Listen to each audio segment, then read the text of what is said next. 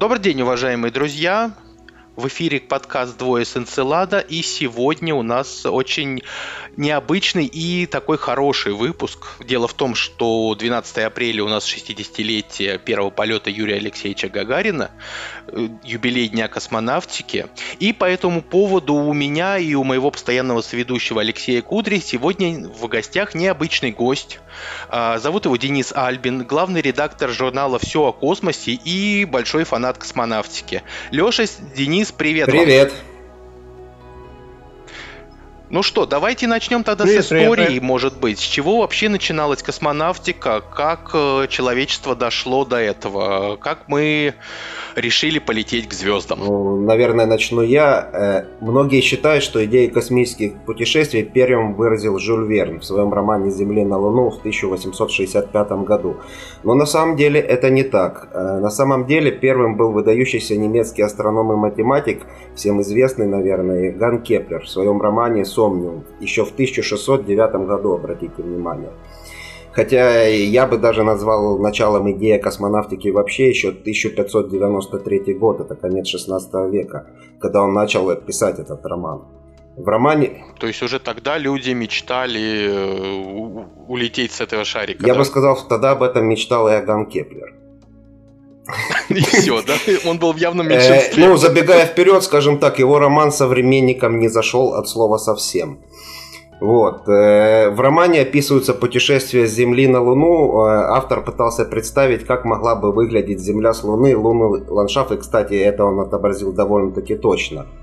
Но, конечно, с точки зрения современного человека, этот первый, скажем так, научно-фантастический роман выглядит довольно нелепо. Там в процессе участвуют ведьма, демон, и что более похоже на современный жанр фэнтези. Но вот для людей с сознанием начала семнадцатого века нормально. Ну и, как я говорил, этот роман современникам Кеплера не зашел. Не знаю почему. Ну, может, потому что был написан на латыни. А в те времена с грамотностью была беда вообще, а на латыни так вообще читали единицы. Ну, аудитория маленькая. Да. да. Очень нишевая. Ну, если рассматривать идею космических полетов с, с технически-теоретической точки зрения, то, наверное, стоит упомянуть еще работу Исаак, Исаака Ньютона «Математические начала натуральной философии». Он ее опубликовал в тысяча шестьсот восемьдесят седьмом году, и в своей работе он сформулировал, помимо закона всемирного тяготения, также три, три закона движения, которые позволяют записывать уравнение движения для, собственно, любой механической системы, если известны силы, действующие на составляющие ее тела. Уже в восемнадцатом веке свой вклад также внесли Леонард Эйлер и Жозеф Луи Лагранж. Ну и приходим ближе к нам. В тысяча восемьсот восемьдесят первом году Николай Иванович Кибальчич выдвинул идею ракетного летательного аппарата с качающейся камерой сгорания, который был способен совершать космические перелеты. Но так как в это время Николай Иванович отбывал срок за покушение на императора Александра второго, его работу публикации не приняли. Оппозиционеры и тогда были не в моде. Ну и уже в тысяча восемьсот девяносто седьмом году Константин Эдуардович Циолковский опубликовал свою знаменитую формулу, теперь известную как формула Циолковского, которая устанавливала зависимость между скоростью ракеты в любой момент ее движения, скоростью течения газов из сопла, массой ракеты и массой взрывных веществ. И хотя его расчеты не учитывали потерь в скорости из-за аэродинамического сопротивления и притяжения Земли, и еще некоторые моменты, ну, для начала были вполне приемлемы. Тут, кстати, стоит отметить, что, как оказалось, аналогичные расчеты проводились и до этого, еще с начала девятнадцатого века Уильямом Муром и Питером Тейтом. Но так как интернета в те времена не было, я считаю, что мы не имеем права ни в чем подозревать Константина Эдуардовича. Ну да. Но... Ну да. Ну а потом э, в девятьсот четырнадцатом году американец Роберт Горд уже получил патент на проект двухступенчатой жидкостной ракеты. А в двадцать третьем году свою идею работы с отделяющимися ступенями опубликовал немецкий исследователь Герман Оберт. Я думаю, что, Леш, у тебя же, да, есть тоже что сказать про Циолковского? Ну, я бы еще отметил китайцев. Ага. В качестве, как, как первенцев. Ну, мы же помним всю эту э, легенду про то, как некий китайский вельможа приказал э, вот этими пороховыми ракетами обмотать стул, сел, ракеты подожгли. Когда дым рассеялся, вельможей не было. Наверное, улетел. Слушай, ну это, это, замечательно. Это про космос или все-таки, может быть, все-таки про воздушные полеты? Не, мы, мы, мы говорим о начале космонавтики. Так что давайте вот не будем забывать наших соседей китайцев. Пионеры. Пионеры, да. пионеры. Вот. От... А, а в легенде не упоминается, куда он, собственно, хотел полететь? На Луну. Mm. А, ну. Тем более, что он именно То хотел... То есть все-таки космический полет. Угу. Да, да. Ну, да. Вот. Ну, вот лично для меня русский вот, космизм, он начинается именно, по-моему, вот, с Эдуарда Константиновича Циолковского. Причем, скажем так, что... Лешенька, Константина Эдуардовича. Очень... Зачем? А? Я говорю, Константина Эдуардовича, а не Эдуарда Константиновича. Да, а, я... а, ну, бывает. Ну, у нас же с юмором все, да. Конечно, Константин Эдуардович Циолковский. Вот. Дядя был плодовитый. Надо сказать, что он же, вот опять же, при подготовке всей космической нашей занятий построил первую аэродинамическую трубу собственной оригинальной конструкции. О. И вот для меня тоже значимая его работа — это космические ракетные поезда, где он именно предложил комплекс ракет. Вот. Ну и э, всем известная фраза, что Земля — колыбели человечества, но нельзя всю жизнь жить в колыбели. Да, это уже стало да, мемом. Да, да. Слушайте, а вот вообще во времена Циолковского люди себе представляли, куда они хотят лететь? Что такое космос, что такое Солнечная система? То есть, на Марс? Или это...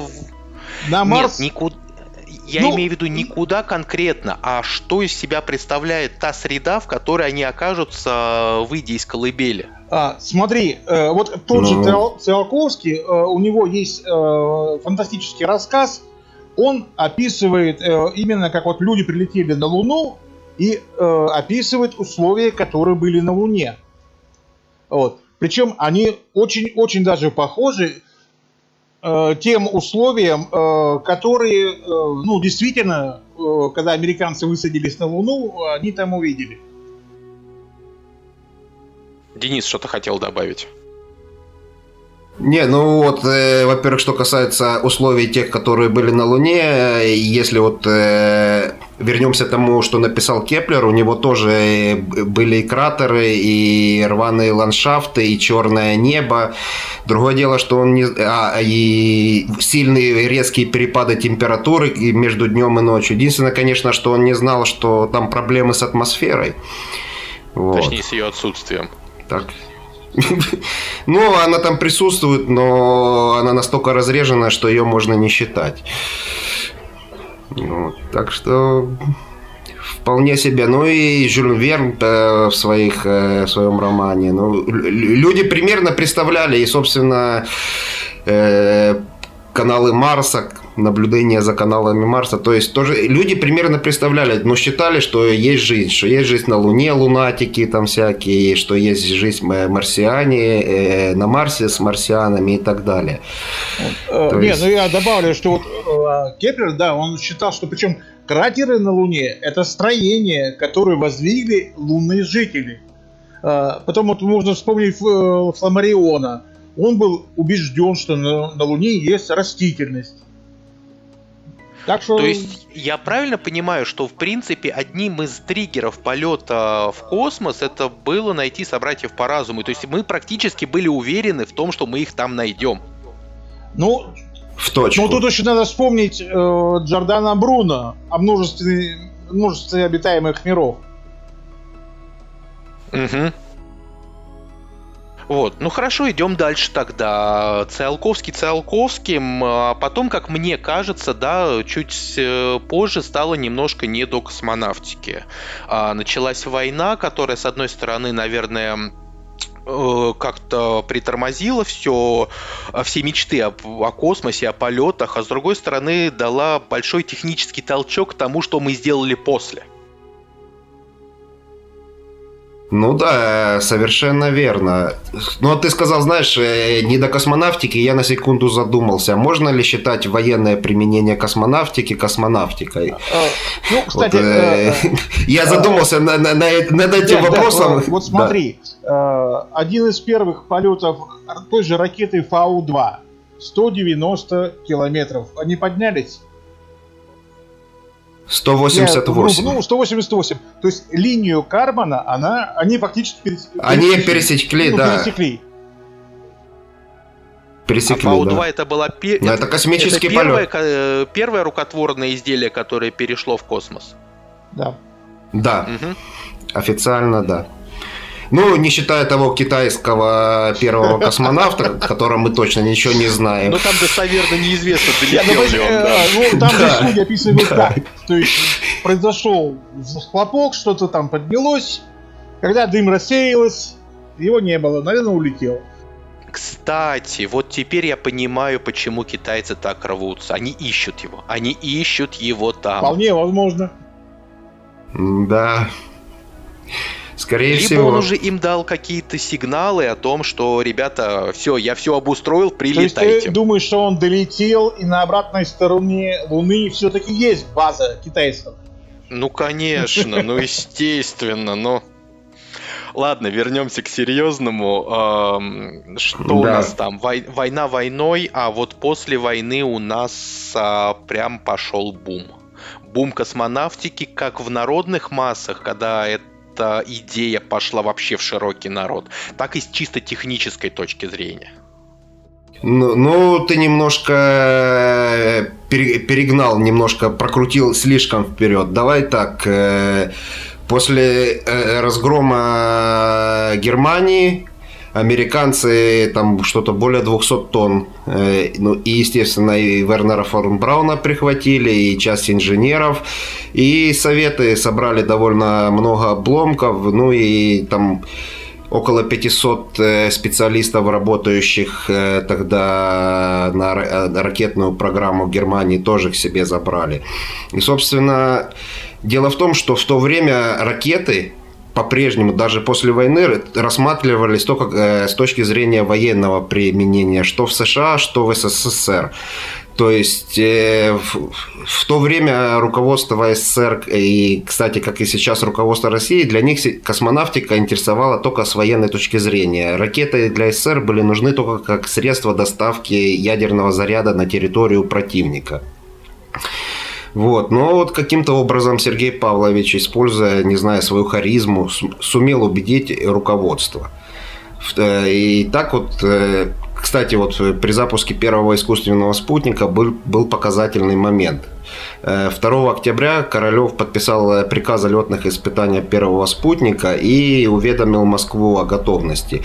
Но ответных указаний не пришло, всем было просто по барабану. И Королев самостоятельно принял решение о постановке, о постановке ракеты со спутником в стартовую позицию. И, и уже четвёртого октября состоялся запуск. То есть как Хрущев на тот момент просто есть... не понимал важности, вот, ну спутник и спутник, да, ну выпустили железку и выпустили железку. Да, да. Я тут не сильно согласен. Вот. А, вот для меня, ну, я с Денисом абсолютно согласен, что да, действительно, э, вот причина вот этой вот космической гонки — это военный фактор. То есть у, надо было доставить потенциальному противнику атомную бомбу. Вот. Но опять же, почему вот именно американцы опоздали? Почему у Советского Союза появилось такое преимущество? Почему мы оказались первыми? У Америки к тому времени был огромный опыт строительства и применения стратегических бомбардировщиков. В основном они на них и полагались. Плюс у них были базы в Европе, базы на Тихом океане, у них были авианосцы. У них особого интереса в ракетах не было. Абсолютно. То есть, э, причем э, есть, э, я тоже читал где-то э, Конгрессу лет за пять докладывали, что русские готовы запустить в космос спутник. Вот. Сказали, э, могут русские запустить э, изделие весом пять тонн. Ну, это тогда вес э, ядерной бомбы. Сказали, нет. И, сказали, и ну, плевать нет, на и них, да? Нам не надо. Э, можно да. с тобой не согласиться, да. причем категорически. Вот. А почему? А, я, я объясню, вот, что касается США. США... Скажем так, не то, что они полностью осознавали пиар от запуска первого спутника, но они очень рвались первыми запустить искусственный спутник. И, собственно, в США в то время разрабатывалась не одна, а сразу две программы по запуску спутника. Одна – это армейская Explorer, и другая – это военно-морского флота «Авангард». Кто не знает, то в США а, эти все я, структуры... Я, разряд... я категорически согласен с тобой в этом моменте. Вот. А, инициатива была именно у, у того же Брауна, у, там, у тех, кто занимался этими ракетами. Инициативы не было в Конгрессе, не было политического воли. Так вот нет, так вот нет. В том-то и дело, что в том же Конгрессе моряки смогли пролоббировать именно свою программу «Авангард». И запуск первого спутника США, внимание, планировался еще на тысяча девятьсот пятьдесят шестой год. Но, но потом, как всегда это происходит, не всегда, а часто происходит в космической отрасли, хотя, наверное, и всегда. Моряки, ну вот, в частности, тут моряки со своей ракетой «Авангард» начали не успевать, начали сдвиги срока вправо, сначала дотянули до декабря тысяча девятьсот пятьдесят седьмого года, уже после запуска советского спутника, потом запустили, запуск прошел неуспешно, и программу по запуску спутника передали армейцам, ихнюю программу «Эксплорер». Вот. А вот Эксплорер один в январе тысяча девятьсот пятьдесят восьмого года на ракете, заметьте, фон Брауна Юпитер-Си успешно стартовал. То есть, если с самого начала эту программу передали фон Брауна и армейцам, то кто знает, чей бы спутник первый был на орбите. То есть, вполне возможно, и в тысяча девятьсот пятьдесят шестом году уже полетел американский. Но, как говорится, если бы таковы... А у меня вот такой вопрос, смотрите, а где тот водораздел, после которого космонавтика в умах политиков стала очень важным делом? Вот это же произошло буквально в какие-то считанные там месяцы, годы, я не знаю, скорее даже месяцы. Вроде никому особо я не интересно. Я думаю, это произошло... Ага. По мне, мгновенно. Сразу после запуска спутника, когда э, политики увидели реакцию общественности на это, да? Они поняли, что это именно то, что нужно для пропаганды своих систем и ценностей. То есть это поняли и в Союзе, что это вызвало, что вот пропагандировать коммунистические ценности. И поняли на Западе, что таким образом можно показать техническое совершенство и правильность капиталистического пути развития. И, собственно, тогда и занялись. Потому что вот тот же Никита Сергеевич Хрущев, у него была такая особенность, зам... замечательная, незамечательная, но он очень хорошо умел увлекаться. И если увлекался, то до самозабвения, досадить всю тайгу кукурузой. Вот. И когда вот он, и когда вот он видел эффект от спутника, космонавтика прям поперла. Да. Согласен. Ну что, идем дальше тогда. Со спутником разобрались. А, тут человек в космос запустили. Так и да. Было дело. Потом начали думать, думать о запуске человека в космосе, как и в СССР, и а в США. А вообще на тот момент вот. Вообще был просчет, сможет ли человеческий организм, ну а, преодолеть силу притяжения, б, как себя он поведет там, или, извините, Юрий Алексеевич летел у нас в один конец, возможно. О, это очень интересная отдельная тема, которая буквально вот сильно меня волнует. Так что я, пожалуй, начну. В те времена критерий отбора в космонавты был простой. Это должен был быть летчик реактивный истребитель, ну, в СССР. Ну и, кстати, и в США. Это да, летчик истребительной авиации, и, так как летчики уже... Ум...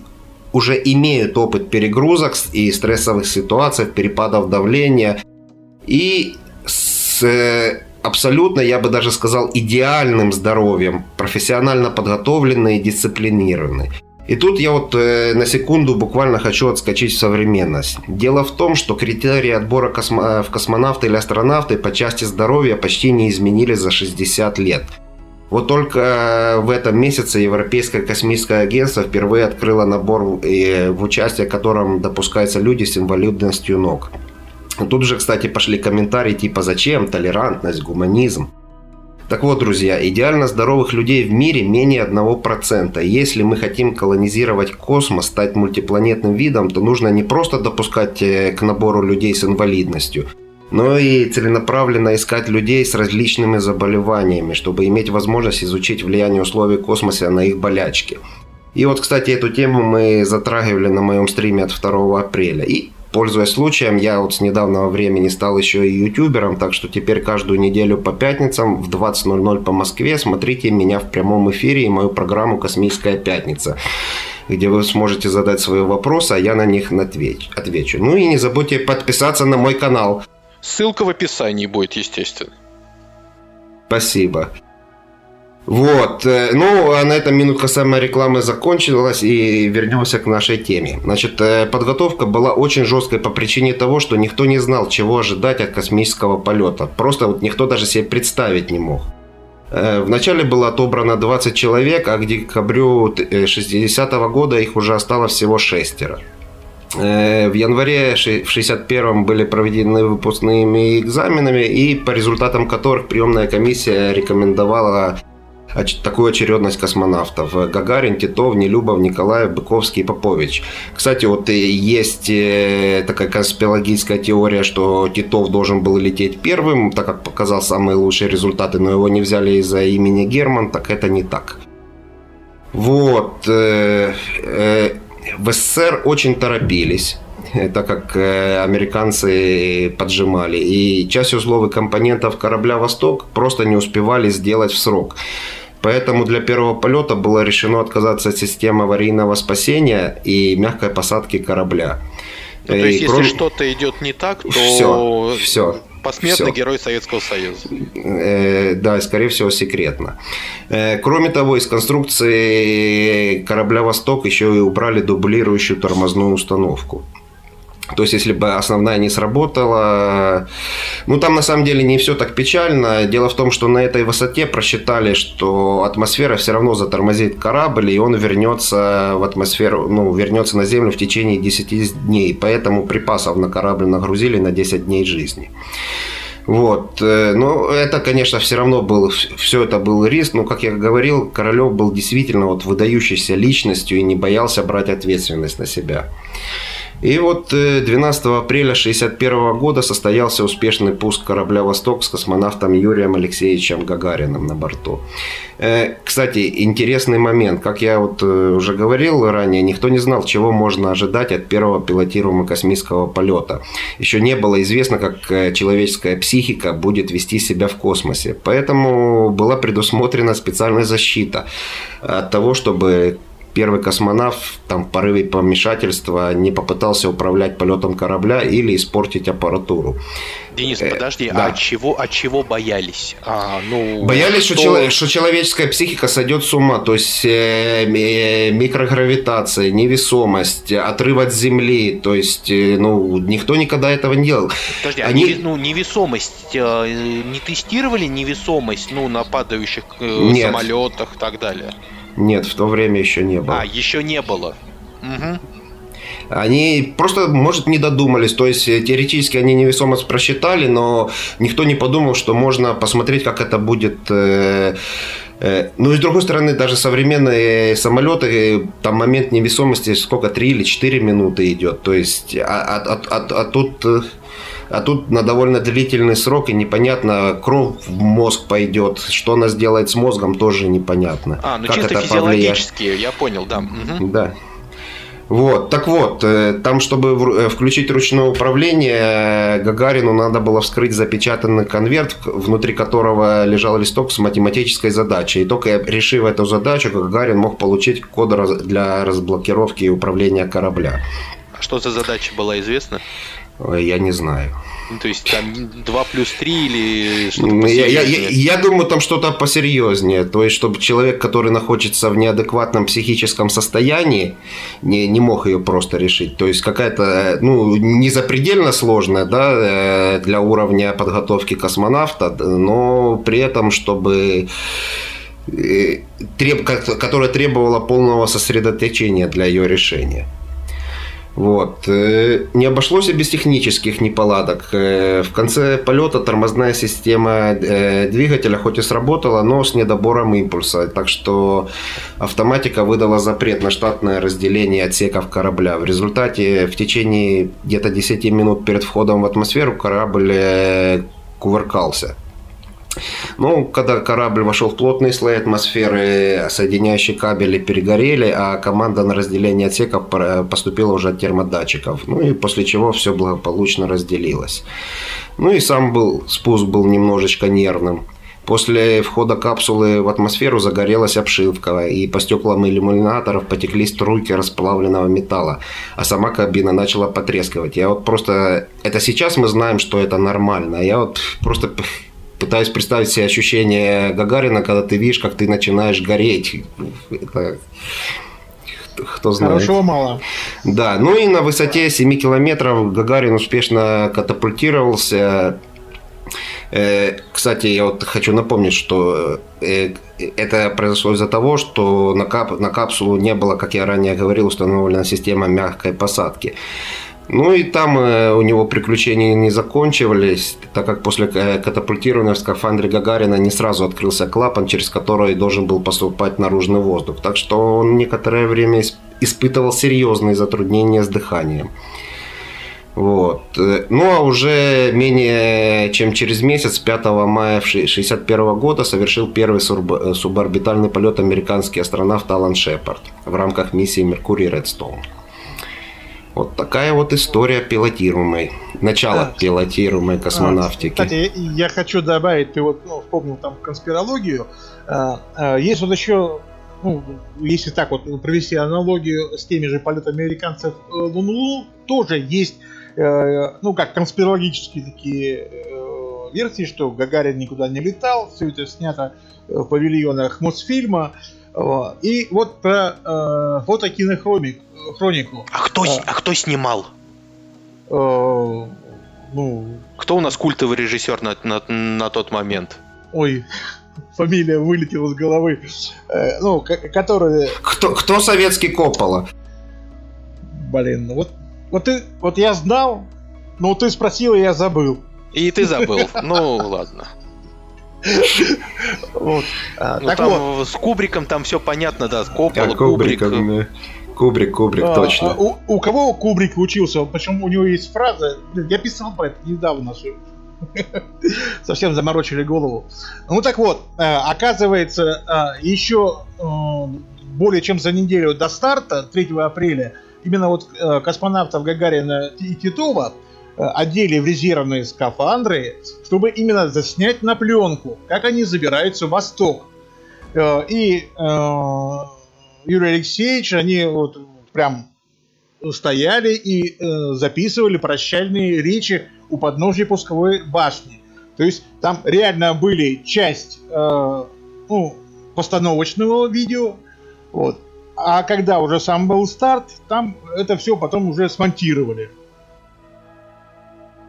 Не, ну это, это да, часть, часть видео сни, снимали, было несколько репетиций, но я не вижу в этом ничего страшного. Нет, э, есть... Я не встречался в интернете, что это все постановочные кадры, и Гагарин никуда не летал.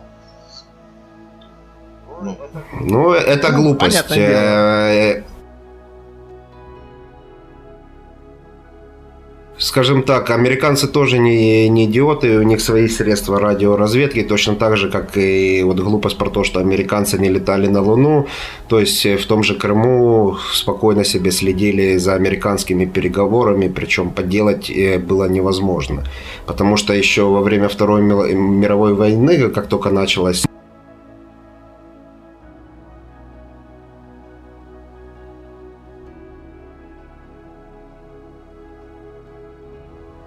Невозможно. Можно, да, будет... Э, то есть они либо с Луны, либо ты будешь ну, чувствовать их. Как вот, вот мне еще вот. Мой папа рассказывал, он как раз радиолюбителем был, говорит, э, там, говорит, надо два радиолюбителя, чтобы триангулировать сигнал. Все. Угу. Да. Ну, смотрите, значит, после того, как Юрий Алексеевич у нас отправился в космос, у американцев, по сути, на реванш оставалась только одна попытка. Это попытка Луна. Но ничего да. более или менее значимого, ну, за полноценный реванш, наверное, придумать нельзя. И они это сделали? Ну да. Отыгрались по полной. Тут вопрос вот в чем. У нас интерес к Луне был на тот момент, или он был, но уже не столь явный, потому что, ну, мы первые в космосе, мы уже там были, ну, летите на свою Луну, давайте, догоняйте. Ну, я сразу скажу, что Королев первым сказал, что Луна твердая, летим. Ну, Королев понятно, Королев энтузиаст, Королев человек, который... Там же действительно обсуждалось вопрос, то есть там выдвигались идеи, что там большой слой пыли, что если мы посадим станцию, там, то она провалится в эту лунную пыль. Вот. И долго не могли придумать, какую именно конструкцию применять для посадки. И Королев принял волевое решение, сказал, Луна твердая. Смотри, дело в том, что Королев, как я уже, как вы видите, всего вышеперечисленного, обладал просто вот каким-то нереальным авторитетом да. среди советского руководства. И я думаю, что единственной его ошибкой была именно вот компоновка ракеты Н один. Там, если я не ошибаюсь, тридцать четыре двигателя было, а на Сатурне всего пять. И по тем временам с теми технологиями управлять тягой тридцати четырёх двигателей, ну, я не знаю, насколько это было реально. Ну, как показала практика, практически нереально. Да. Ну, это опять, это, было... здесь, здесь вопрос э, к двигателистам. Ну, к двигателям мы с вами чуть попозже вернемся, когда будущее космонавтики будем обсуждать. У меня там есть вопросы по двигателям еще. А, перенесемся немножко в современность. Мимо пройдем станции «Мир», и давайте поподробнее остановимся на МКС. Все-таки вот, ну, мы с тобой в одном из прошлых выпусков немножко подискутировали насчет того, что считать вершиной эволюции космической отрасли человечества, да? Я все-таки считаю, что это именно МКС. Ты считаешь, это полет на Луну, ну да бог с ними. Вот. Что такое МКС и почему это действительно настолько масштабный проект, что сейчас это полностью международная станция? Я, я коротко, можно скажу? Вот для меня МКС – это огромный опыт всего человечества в умении сотрудничества. Да, понятно, что это уникальная лаборатория для проведения уникальных опытов в условиях практически отсутствия гравитации, плотной атмосферы, как у поверхности Земли. Многие технологии, нашедшие применение вот, ну, в обыденной жизни людей, они буквально спустились из космоса. Но все-таки вот лично для меня на первом месте такая ну, политическая часть. В то время как вот, ну, на поверхности планеты ведется всевозможная там, политическая борьба порой за ну, весьма сомнительные приоритеты, работа МКС – это передовой опыт и пример того, как все же человечество по-настоящему должно взаимодействовать как цивилизация в целом. Ну, я полностью согласен с Алексеем, но для меня, как любителя космонавтики, МКС – это прежде всего, конечно, научная лаборатория на орбите. Особенно я бы вот отметил ее пользу с медицинской точки зрения. Вот, например, в две тысячи восемнадцатом году на МКС прошел успешный эксперимент российской компании три дэ Bioprinting Solutions по трехмерной печати живых тканей. Им там удалось напечатать хрящевую ткань. Я, простите, в биологии мало понимаю, но судя по тому, что результаты опубликованы в рецензированном издании Science Advance, все в восторге и говорят, что на Земле достичь таких результатов на данный момент невозможно. Можно сделать вывод, что эта технология в ближайшем будущем спасет множество жизней. Или еще один пример. Я в две тысячи восемнадцатом году разговаривал с основателем и генеральным директором израильской компании Space Pharma Йоси Ямина. Так вот, эти ребята выращивают на эм ка эс всякие там агрессивные бактерии, которые в условиях микрогравитации эволюционируют просто с безумной скоростью. И этот эксперимент позволяет разрабатывать антибиотики против этих бактерий еще до того, как они проэволюционируют здесь, на Земле. Ну или еще пример. Те же ребята из Space Pharma проводят там эксперименты по увеличению длины теломер. Так что в перспективе может, насколько я понимаю, даровать нам вечную молодость. И, кстати, раз мы заговорили о теломерах, в пятнадцатом-шестнадцатом годах проводился эксперимент, в рамках которого астронавт Скотт Келли и космонавт Михаил Корниенко провели на эм ка эс триста сорок дней. Так вот, одним из результатов экспериментов оказалось, что теломеры Скотта удлинились, что добавило ему примерно год биологической жизни. Но правда, после возвращения на Землю они снова стали укорачиваться. Вот так вот. А вы хотите жить вечно? Ну, слушай, давай тогда подробнее поговорим об этом. Лёш, ты что-то хотел сказать? Да у меня больше информации нет, я так не собирал. Ага. Подробнее просто про это поговорим. Вот, да, ты правильно сказал про триста сорок дней, которые провели космонавты в условиях невесомости. Это же очень сильно дает информацию нам о том, что и как мы будем делать, когда все-таки полетим на Марс. Хоть и не в ближайшее время, в отличие от оптимизма Илона Маска, я так не считаю, что мы до тридцатого года туда долетим. Вот, но какая у нас информация есть сейчас, как микрогравитация или отсутствие гравитации все-таки влияет на человеческий организм? Что мы знаем сейчас об этом? Ну, смотри, во-первых, есть некий вред, который наносится. То есть, вы, вы наверное, ну, наверное, все слышали, что космонавты на эм ка эс растут, да? На самом деле это просто из-за того, что нет нагрузки на позвоночник, расстояние между позвонками увеличивается, но при возвращении в условия гравитации это может привести к травмам. Также дистрофия мышц появляется, что тоже не очень хорошо. Проблемы с кровообращением, особенно в первые дни. Вот, кстати, космический туризм всегда меня удивлял, потому что первые где-то неделю-две все переживают космическую болезнь, то есть кровь при, прибывает в голове, плохо, головные, тошнит головные и так далее. Боли. Когда адаптируешься, головные боли, кстати, да. И нарушение зрения, вот. То есть э, про- проблем э, полно, но они так или иначе постепенно решаются, будь то какой-то одеждой, которая плотно прирега- э, прилегает и создает давление для правильной циркуляции крови, будь то всякие физические упражнения, которые космонавты проводят на орбите, чтобы избежать деформации позвоночника и атрофии мышц. Вот сейчас работают над тем, как, что сделать, чтобы не портилось зрение и так далее. То есть работы в этом направлении идут, но да и вообще вот все проводимые на эм ка эс научные эксперименты можно перечислять еще очень долго. Но, к сожалению, срок эм ка эс подходит к концу.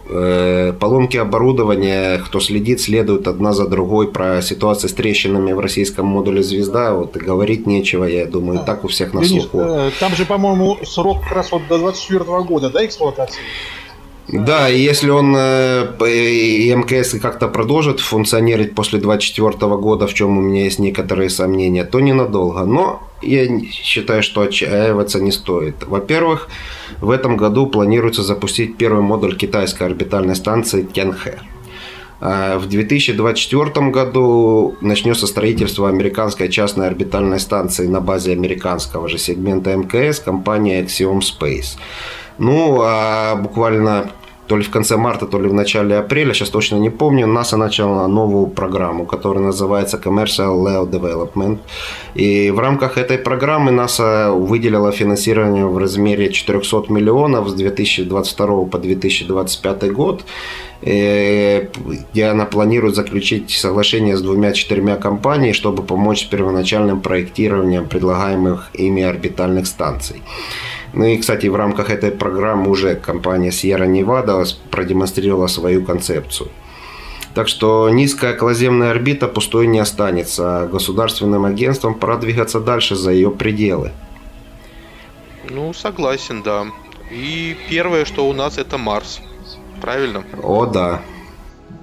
Ну, это, смотри, это, по поводу это хорошая Марса. Тема. А? а? Это хорошая тема, Марс. По поводу Марса. А, вот у меня есть стойкое ощущение, что Марс а, сейчас во многом распиарен именно и благодаря усилиям самого Маска.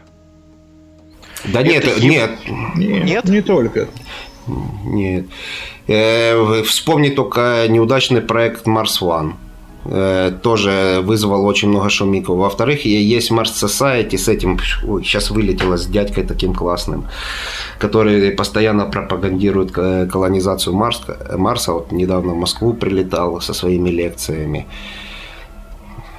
Ой, сейчас вылетело из головы, как его зовут. Ну ладно. Не суть. То есть Марс, он...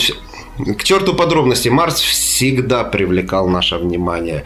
Всегда. Сколько книжек о Марсе, сколько фильмов снято. Так что нет, нет. Маск, Маск просто это логичное продолжение всего того, что было до него. Один, один из многих, скажем так. Кто, кто да. стремится на Марс? Ну, лог- логичнее же было бы гораздо сначала колонизировать Луну. Ну, логично. Ближе лететь, э, до Земли гораздо вот рукой подать. Плюс мы, я так понимаю, Луну мы все-таки знаем лучше. С Луной есть некоторые проблемы. Во-первых, там гравитация ниже марсианской составляет одну шестую от земной. Во-вторых, Луну невозможно терраформировать, в отличие от Марса. Причем от слова совсем. Э-э- Да, от, действительно, от слова совсем. Во-вторых, суточный режим на Марсе – это двадцать четыре часа и тридцать семь минут, практически как на Земле. То есть, э, людям будет там довольно комфортно себя чувствовать. Да, там первое время будет непросто, но… Слушай, ну до первого времени, да, это до первого времени, туда еще долететь надо. Ну вот, что касается долететь, думаю, внимание на данный момент вот всего космического сообщества сейчас приковано к происходящему близ деревушки Бока-Чика, округ Камерон, штат Техас, США.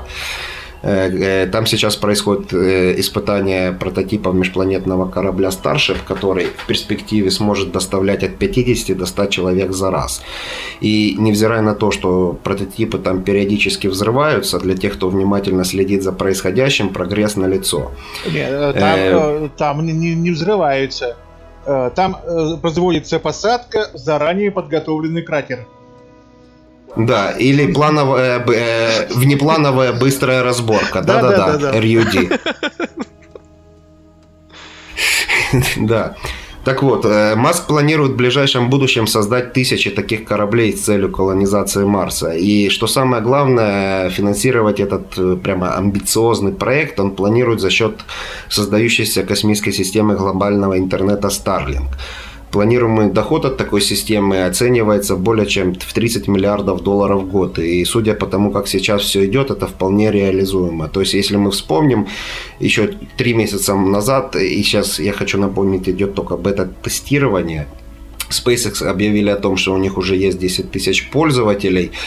Объявили о том, что у них есть более семьсот тысяч, это было три месяца назад, предзаказов в Соединенных Штатах. И сколько, пять миллионов э, подали заявку на пять миллионов э, станций Starlink в э, Федеральную комиссию по связи. Солидно. То есть, э, то есть у, э, собственно, система еще не начала работать, а ажиотаж сумасшедший. Ну и то, что она сейчас, сейчас дает э, от ста до двухсот мегабит в секунду скорость, э, многие наземные провайдеры до такого не дотягивают. Вот. Но что касается его планов доставить миллион человек к две тысячи пятидесятому году на Марс, то тут я настроен более скептически. Но, думаю, достижение марсианского населения в пару сотен тысяч к этому сроку вполне реально. Вот. И можем, допустим, скажем так, есть много страшилок по поводу космического перелета, там радиация и так далее. радиация, гравитация. Так вот, что касается радиационных страшилок, касающихся такого перелета, который, кстати, займет от шести до восьми месяцев, то я считаю, что они безосновательны. Так, в две тысячи семнадцатом году Дэвид Смит из лаборатории лунных и планетных исследований в городе Таксон, штат Аризона, и Джо Скало из Техасского университета в городе Остин провели исследования по радиационному риску рентгеновского излучения. И если вкратце, то достаточная защита от солнечного и галактического излучения вне земной магнитосферы служит, сколько бы вы думали, всего пять миллиметров алюминия. А вот для, для защиты последствий солнечных вспышек это, конечно, недостаточно, и на корабле должно быть более защищенное убежище, но на старшипах такое будет. Ну и с последствиями условий микрогравитации на организм человека мы уже научились вот кое-как бороться. Я кстати, вот, кстати э... там, по-моему, Виталий Егоров какую-то книгу тоже писал, что на Марс лететь можно, радиации не боимся. Да, да, да. И что касается жизни на самом Марсе, ну, и тут есть единственный такой момент, что воздействие марсианской гравитации, которая, напомню, составляет треть от земной, вернее, о последствиях этого воздействия мы ничего не можем узнать, пока сами там не окажется. И из-за повышенного радиационного фона Марса людям придется проводить большую часть времени под землей. Но это решаемо. Значит, во-первых, на Марсе уже обнаружены карстовые пещеры. Во-вторых, Маск не зря создал компанию Boring Company, которая сейчас строит туннели в нескольких городах США со скоростью в разы просто превышающую скорость работы всяких там метростроев. И это у них еще не предел. И... Кстати, для, для тех, кто жаждет больше конкретики и подробностей по поводу колонизации Марса, рекомендую мою статью под названием «Колонизация Марса. Великий евгенический эксперимент Илона Маска». Вот. Там я более подробно, конкретно и по цифрам все рассказываю. Ну, и понятно, что в дальнейшем для более комфортного пребывания человека на Марсе его желательно терраформировать. И, кстати, первый шаг в этом направлении сделали в НАСА еще в две тысячи шестнадцатом году, разработав аппарат Марс Эл один. Как э, понятно из-за его названия, этот аппарат планируют запустить в точку Лагранжа Эл один между Марсом и Солнцем. И там он начнет генерировать мощное магнитное поле, которое в теории должно предотвратить выдувание атмосферы Марса солнечным вектором. Ну или, по крайней мере, существенно его снизить. Ну, а что касается самого терраформирования Марса, тут, конечно, не все так просто. Ну, наименее фантастическая идея, мне кажется, растопить полюса Марса с помощью орбитальных зеркал. И, кстати, эта идея предложена Маском. Ну, а наибольное – это пробурить вулкани... э, пробудить вулканизм на Марсе. Правда, пока непонятно, как это сделать. Но время у нас еще есть, наука и технологии не стоят на месте. И кто знает, может, лет через пятьдесят что-то нам, то, что нам сейчас кажется фантастикой, станет реальностью. Поживем, увидим. Ну да.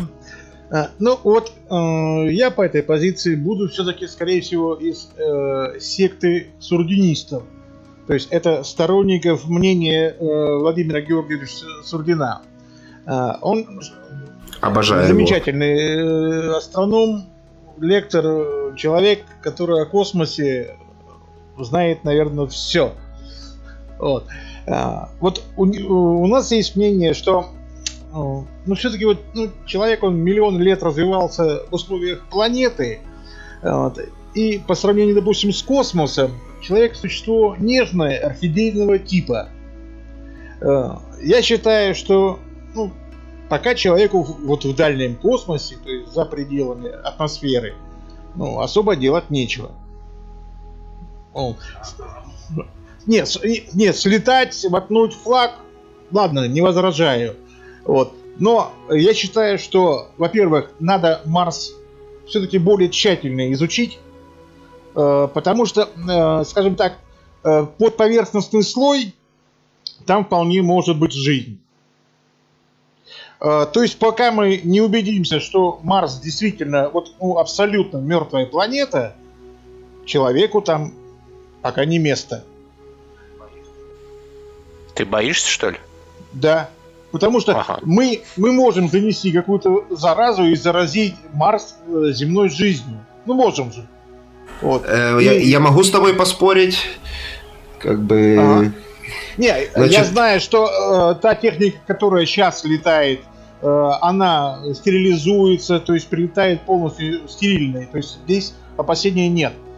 Но когда начнется, вот, если начнется, конечно, массовая колонизация Марса, может, может быть уничтожена жизнь на соседней планете.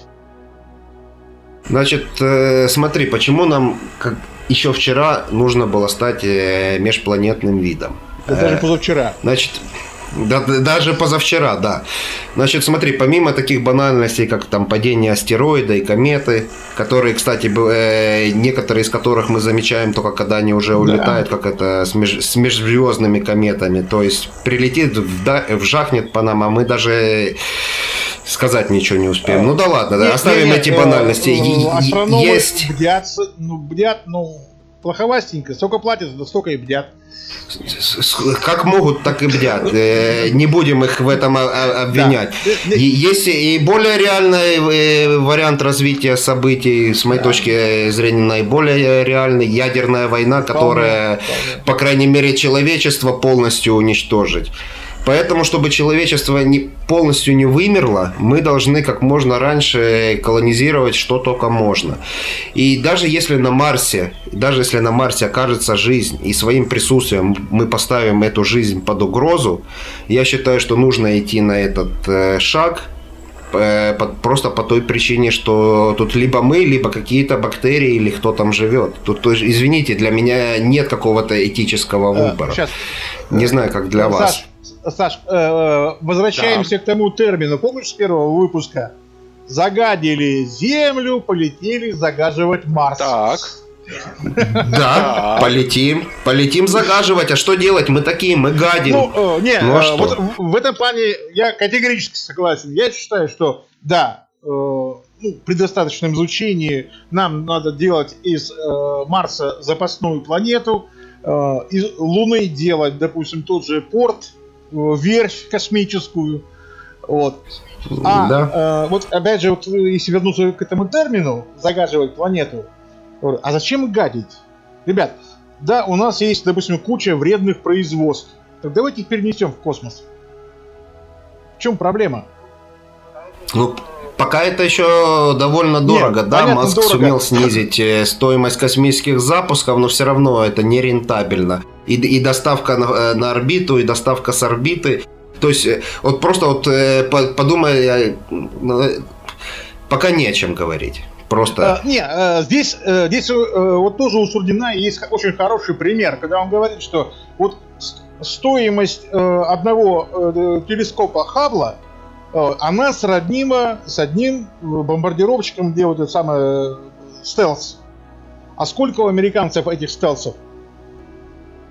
Да. Вот. То есть, если, если перестратить, перестать тратить деньги вот на войну и направить все это дело в космос, насколько дело быстрее пойдет? Ну, смотри, тебе тут же возразят, что те, кто не, не хотят кормить свою армию, будут кормить чужую. Понимаешь? Тут э, дело такое. То есть я, я, я, допустим, человек мира. Я за мир во всем мире, и, и не нужны никакие государства э, и разделения по национальному, там, религиозному согласен, и так далее вот признаку. Аналогичная позиция. Но, но мы, мы имеем то, что имеем. И мы живем в той реальности, в которой живем. И реально изменить ее... Можно мы не в силах.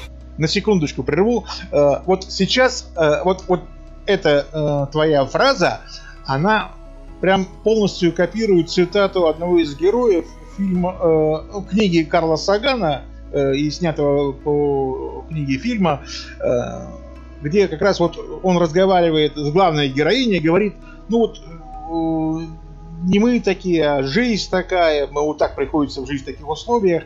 И Элли Эруэй отвечает: а разве мы не сами создаем ту реальность, в которой живем? Леш, это патетика, все. На самом да. деле я тут больше, наверное, с Денисом согласен, потому что ну, человечество сейчас на той стадии развития, ну вот моё личное, то, моя личная точка зрения, что мы гораздо ближе к обезьяне, нежели к человеку разумному. Да. Да. То есть до цивилизации первого типа не дотягиваем. Ну, нет, цивилизация первого типа от этого не зависит. Цивилизация первого типа зависит от потребления энергии, а не от э, своего поведения. Да. К сожалению. Ну, я образно так говорю, что мы, скажем так, и энергию-то потребляем? КПД какой? Низкий. Вот. Пока. Ну, хорошо, Марс Марсом, а ведь существует еще, ну, другая точка зрения, и другой миллиардер сказал, что это все планетарный шовинизм. Зачем нам вообще планеты? Это я сейчас про Безоса и его идеи колонии Нила. Ну, к Безосу у меня довольно-таки неоднозначное отношение, скажем так. Как у многих, но, естественно. Да, но я, я надеюсь, что где-то на подсознательном уровне мое отношение к нему не, не влияет на оценки его космической Неодно, деятельности. Неоднозначные личности так. требуют неоднозначного отношения. Да. Вот. Но вот что касается идеи колонии Нила, она мне пока видится нереализуемой в ближайшее время. Но вот представьте, цилиндры диаметром по восемь километров и длиной в двадцать километров. Вот просто представьте себе. Да, вот сейчас компания Made in Space разрабатывает аппарат, который, по идее, сможет проводить сборку крупных конструкций на орбите. Но она его разрабатывает с пятнадцатого года или даже ранее, и пока прогресс в разработке не ясен. Вот. Другое дело, допустим, вот, к примеру, компания Orbital Assembly Corporation представила свою концепцию орбитальной станции с искусственной гравитацией, называется Voyager. Строительство станции планируется начать в двадцать пятом году, ну а пока компания собирает деньги. Я пока по этой причине скептически настроен, то есть, как правило, идеи, вот у нас есть такая замечательная идея, дайте нам денег, и мы ее реализуем, как правило, такие вещи не реализуются. Ну, а по идее, станция должна состоять из, двадцати, из двадцати четырёх модулей, двадцать метров в длину и двенадцать в ширину, и они будут закольцованы, то есть диаметр станции будет шестьдесят один метр, и она сможет выдавать сорок процентов земной гравитации. Вот это с точки зрения технической реализации мы... Мо... Ну, а, кстати, но... Выводить модули этой станции компания планирует на старшипах Маска, которые пока еще не совсем летают. Но, в принципе, с технической точки зрения, вот эта концепция более реализуемая и по финансам, и по технической реализации, чем двадцатикилометровые цилиндры. Ну, с чего-то же надо начинать, да и как бы сорок процентов грави- земной гравитации, это фактически да, ну, тот же самый Марс. Да, да. И, кстати, отмечу, отмечу э, ракеты вот, но... Илона Маска, вот Starship, они летают хорошо, они садятся плохо. Слушай, но они, по-моему, еще не летают толком. Нет, они, они взлетают, они, летают они, хорошо. Вот, они взлетают. Они взлетают и летают хорошо. То есть, э, вот атмосферные маневры, вот, судя по видео, выполняются все четко. Ну, вот с посадкой пока не очень. Ну, не, смотрите, посмотрим. Ребята, давайте так, если мы вот уже заговорили на эту тему, у меня, допустим, практически, я уверен на сто, ну не на сто, на девяносто девять целых девяносто девять процентов, что Super Heavy полетит и сядет с первого раза, это ускоритель для Starship, потому что компания проделывала уже это больше сотни раз со своими ускорителями Falcon девять. Да. Понимаете, то есть там та же система, взлетел, От, от, отстрелил сел. Вторую ступень, отработал, сел. И тут также старшипы, они совершают атмосферные маневры, которые никто никогда не, произ... не проводил с ракетами. Понимаете, это, это, это то, это что происходит опыт. Сейчас впервые. И это уникальный опыт, и то у него пузырьки гелевые, то недостаточно давления из-за этого. Ну, последнее, правда, никак не связано с... скажем так, с нововведениями, а просто у них загорелся двигатель из-за, из-за протечки метана, ну, тоже, тоже, тоже опыт, опыт, понимаете?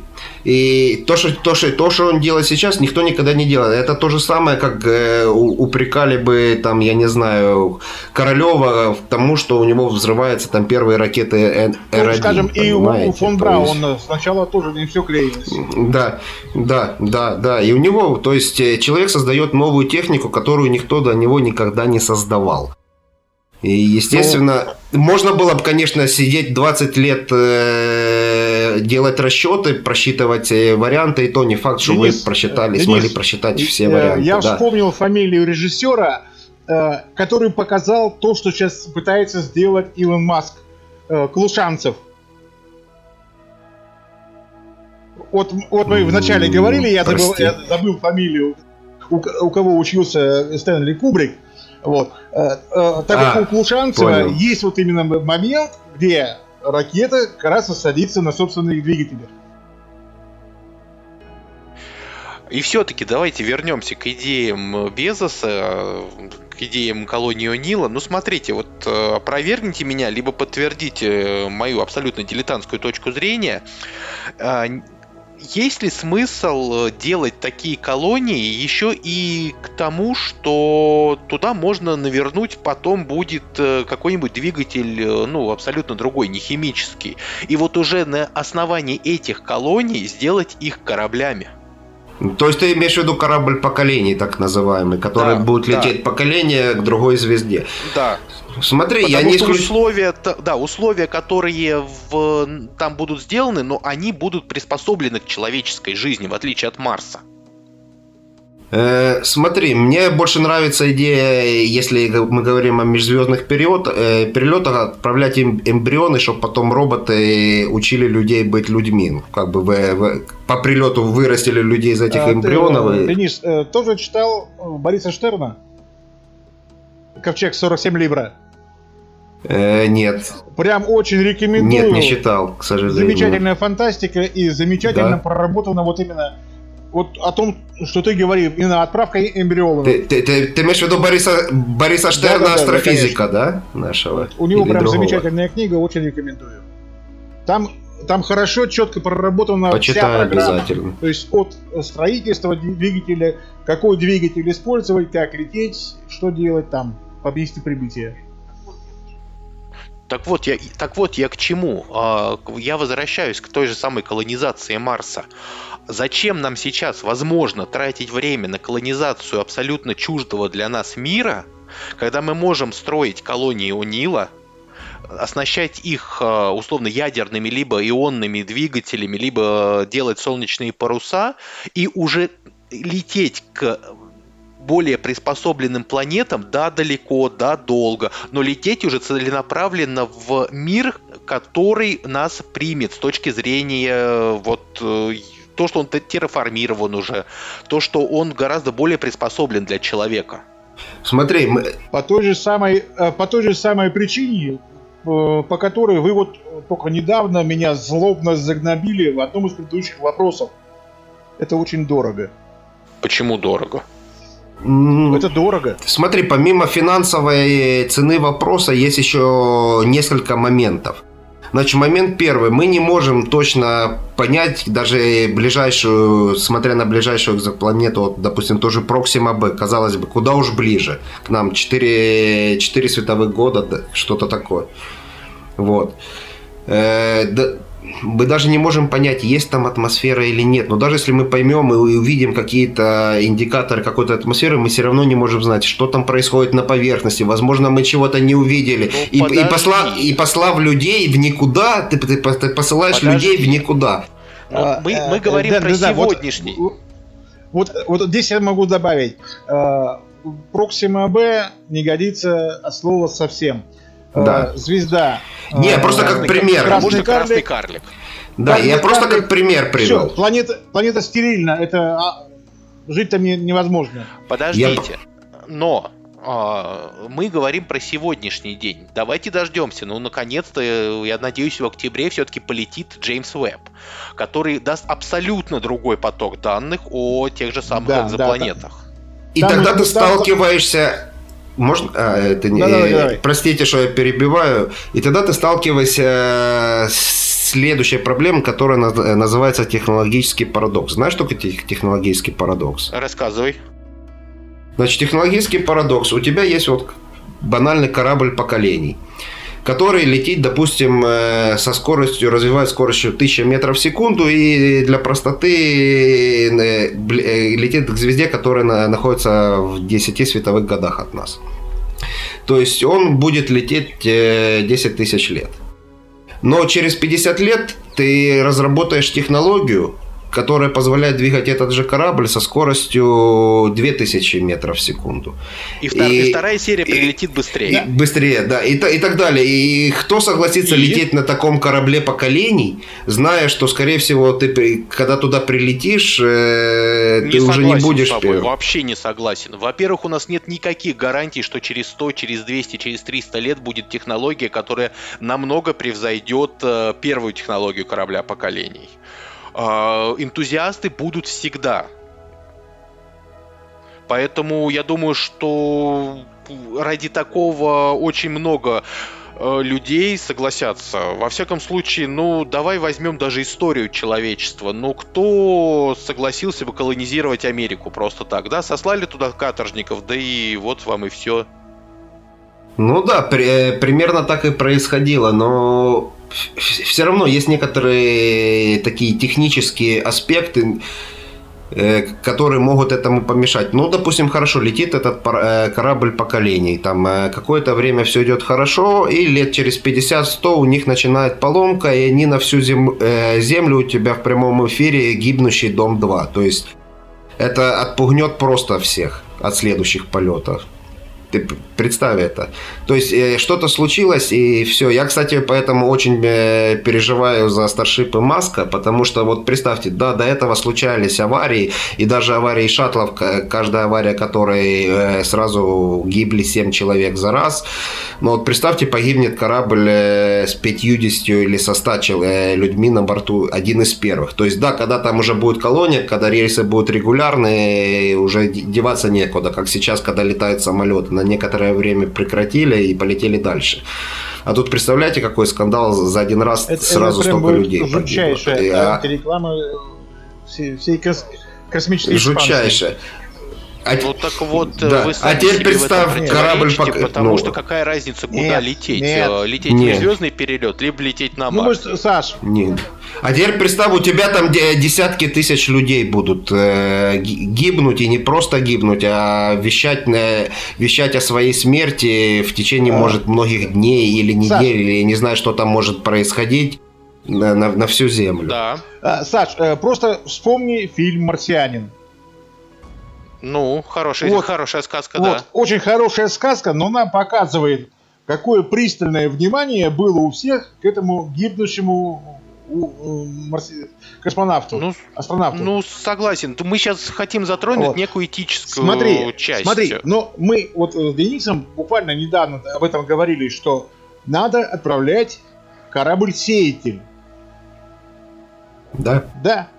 Потому что если ты ну, отправляешь, то эмбрионы полетели, они там развились. То есть они не сообщают, хорошо им летится, друзья мои, да я летится. не против. И, да я и не против. Я говорю сейчас исключительно про технологии. Не про то, что летят ли а. там взрослые особи или летят эмбрионы. Ну, технологии у нас, по-моему, сейчас вообще никаких нету для того, чтобы достигнуть ближайшей звезды.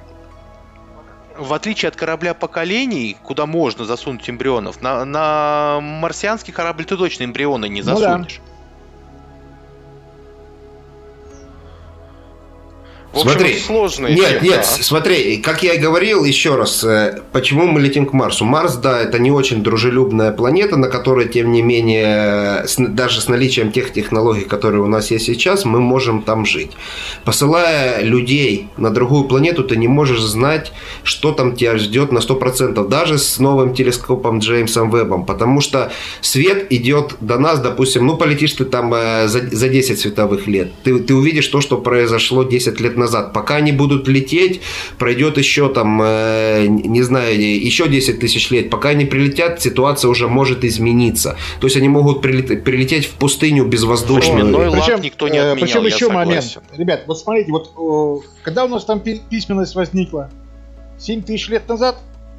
Ну сколько? Вот. А нам ну, да. лететь десять тысяч. Как изменится человек на этих кораблях? Вполне возможно, что прилетит уже совершенно другое человечество. Слушай, ну нет, давай так. За семь тысяч лет человек би- биологически не сильно ну, почему? поменялся. Почему? Ну это да. Я ну, где-то под... читал, что средний рост стал выше. Ну насколько? На пять сантиметров? Даже больше. Ага. Ну, и... Лёш, ну... ну... Это, это все мелочи. А, там, и слушай, размер мозга уменьшился, да. А, это я тоже знаю. Вот, по-моему, эти, у рыцарей эти костюмы там мерили, говорят, средний рост что-то метр пятьдесят с чем-то. Вот. Когда сейчас у нас средний рост, там, по-моему, метр семьдесят. Ну, возможно. Я предлагаю нам все-таки с вами собраться потом еще раз и по поводу межзвездных перелетов прямо да, отдельно выпуск делать. Тема интересная. Да, можно сего... будет. Сегодняшний выпуск нам пора с вами заканчивать. Он вообще получился крайне насыщенным и интересным. Я вас обоих благодарю за то, что пришли на эфир. И, друзья наши, спасибо, что слушали нас. Занимайтесь наукой. Это круто. Космонавтика – это круто. Все, всем пока-пока. Пока всем. До свидания.